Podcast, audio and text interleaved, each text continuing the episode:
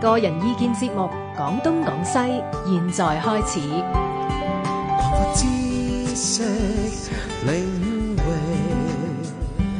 網絡文化通識，Free as the wind，講東講西。歡迎收聽星期二晚嘅廣東廣西岑日飛主持嘅《人民風景》。咁啊，我哋今晚嘅話題呢，就叫做數字經濟與智慧城市。誒、可能會涉及到一啲誒呃而家所講嘅財務科技啊 （financial technology）。咁啊，我哋今晚呢，就請為請嚟呢三位可以講係 I T 嘅專才啊，同我哋分享呢個話題，包括呢個係都嚟過我哋呢個節目嘅係陳家豪講大數據嘅上次，咁啊有車品國同埋阿張慧能博士，咁啊呢個數字經濟與誒、呃智慧城市，其實阿、陳家豪誒、呃其實唔叫數字經濟，叫數位經濟得唔得咧？啊！呢、個我諗係唔同地區嗰個習慣嘅啫。啊啊，台灣就叫數位啦，哦啊，國內就叫數字啦，數字啊，香港可以叫數碼經濟嘅。數碼經濟係佢英文係 digital 啊。啊，英英文都係 digital。丁字圖，丁字圖就因為你數字會令人諗起 number 啊嘛，會會有個誤解啊嘛。佢係丁字圖又唔同唔同 number 啊嘛，丁字圖係誒，你將個 digital 同個 analog 啱啱啱相對就明白啦，啊即係 digital 同 analog。係啊。咁啊，我哋咧就上次講個大數據遲啲，我哋會講下大數據。不過咧就想先講一個誒、呃上次阿陳家豪提到呢一個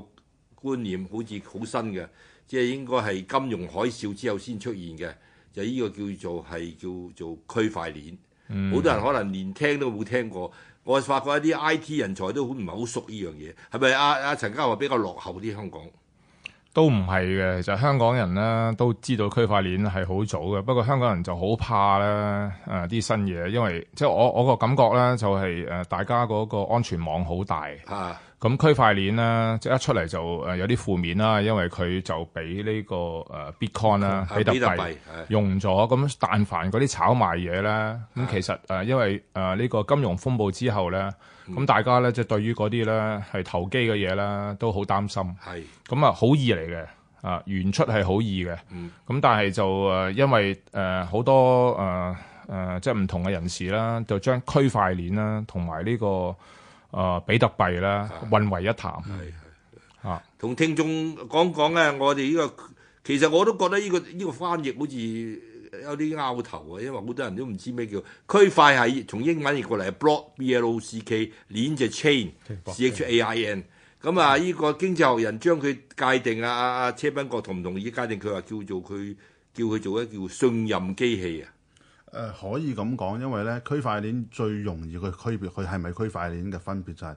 如果一樣嘢可以用中央處理都可以解決到，譬如一間銀行都可以解決到個問題，啊咁就唔需要用區塊鏈啦。咁、可能要幾間銀行之間，其實佢哋互相之間唔會完全信任之下，你為咗要令到嗰個信任能夠可以喺幾個唔同嘅 party 之間都可以形成嘅話呢，咁就係區塊鏈啦。咁所以國內裏邊嚟講，區塊鏈用得比較多人去講嘅，其中有一個比較大家大家有興趣就係扶貧啦。啊即係話，如果你而家俾咗一個誒二百蚊俾一個人，你係點知道你係咪真係俾咗二百蚊俾呢一個要扶貧嘅人呢？咁區塊鏈嘅做法就係話，呢個人去買麵包嘅時候呢，嗰、個麵包店都要存一個帳目喎、啊！咁所以咧，個麵包去買麵粉嘅時候咧，佢又要存一個帳目啊喎。咁所以話，當政府話喂，其實我嗰二百蚊去咗邊嘅時候咧，佢就可以喺唔同嘅 party 裏邊咧，可以揾出啦。啊原來嗰啲錢咧係咁樣誒呃咁、樣使咗嘅。咁所以咧，區塊鏈係佢嘅目的係一本呢就係帳簿係一本帳簿。係啊，而個帳簿係啊佢保護咧，大家未有信任之間嘅時候咧，點樣能夠令到呢個帳簿寫咗落去，但係不能夠篡改？啊係咪？因為你你你寫咗落去之後咧，如果你能夠刪改嘅話咧，咁你可以改嘢啦。啊咁就係其實由呢一個咁嘅原理開始嘅啊技術咧，咁我哋就可以叫佢就係一個區塊鏈技術咯。哦咁可能區塊嘅 block 其實個翻譯就有少少有少少得即係怪怪地啊嘅。係其實就係話每一個塊每一個 block 中間有條 chain 去連住佢哋，令到佢變成一體，就好似一條連環船咁樣咧，將啲嘢鎖埋一齊。但係咧鎖住之間咧，佢互相之間咧，其實係可以通訊嘅，哦，佢哋之間可以通訊嘅咁樣咯。我可唔可以咁理解？唔知誒幾位誒俾譬如的士大佬聽，咁啊你話區塊咧，其實就係你本紅簿仔兩面嘅內頁，嗰啲鏈咧就係紅簿仔嘅頁碼，一列一頁連一頁連落去，咁其實個內容喺晒裏邊嘅內頁嗰度，可唔可以咁睇睇啊？啊！你如果係咁睇，就用翻我頭先講嗰樣嘢啦，就嗯係、如果一本簿都可以搞得掂嘅話，就唔使 啦。啊而家係如果大家有好多本簿嘅時候啊呢，咁咁多本簿加埋，大家喺唔信任之下，點樣能夠增強佢哋之間嘅有信本任？大個紅簿仔咯，啊！誒、啊嗰本大個紅簿仔可能有一個喺恒生，啊有一個喺匯豐，係一個喺邊度，而且仲要係成家人添。啊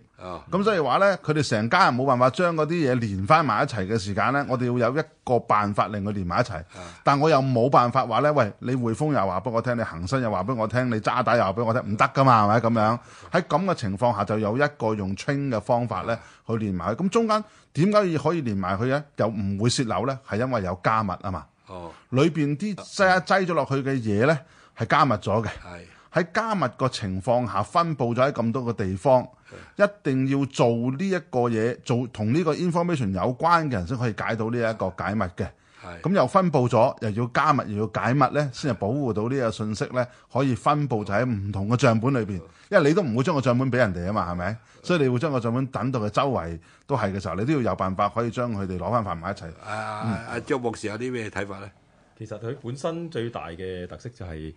我哋唔能夠改動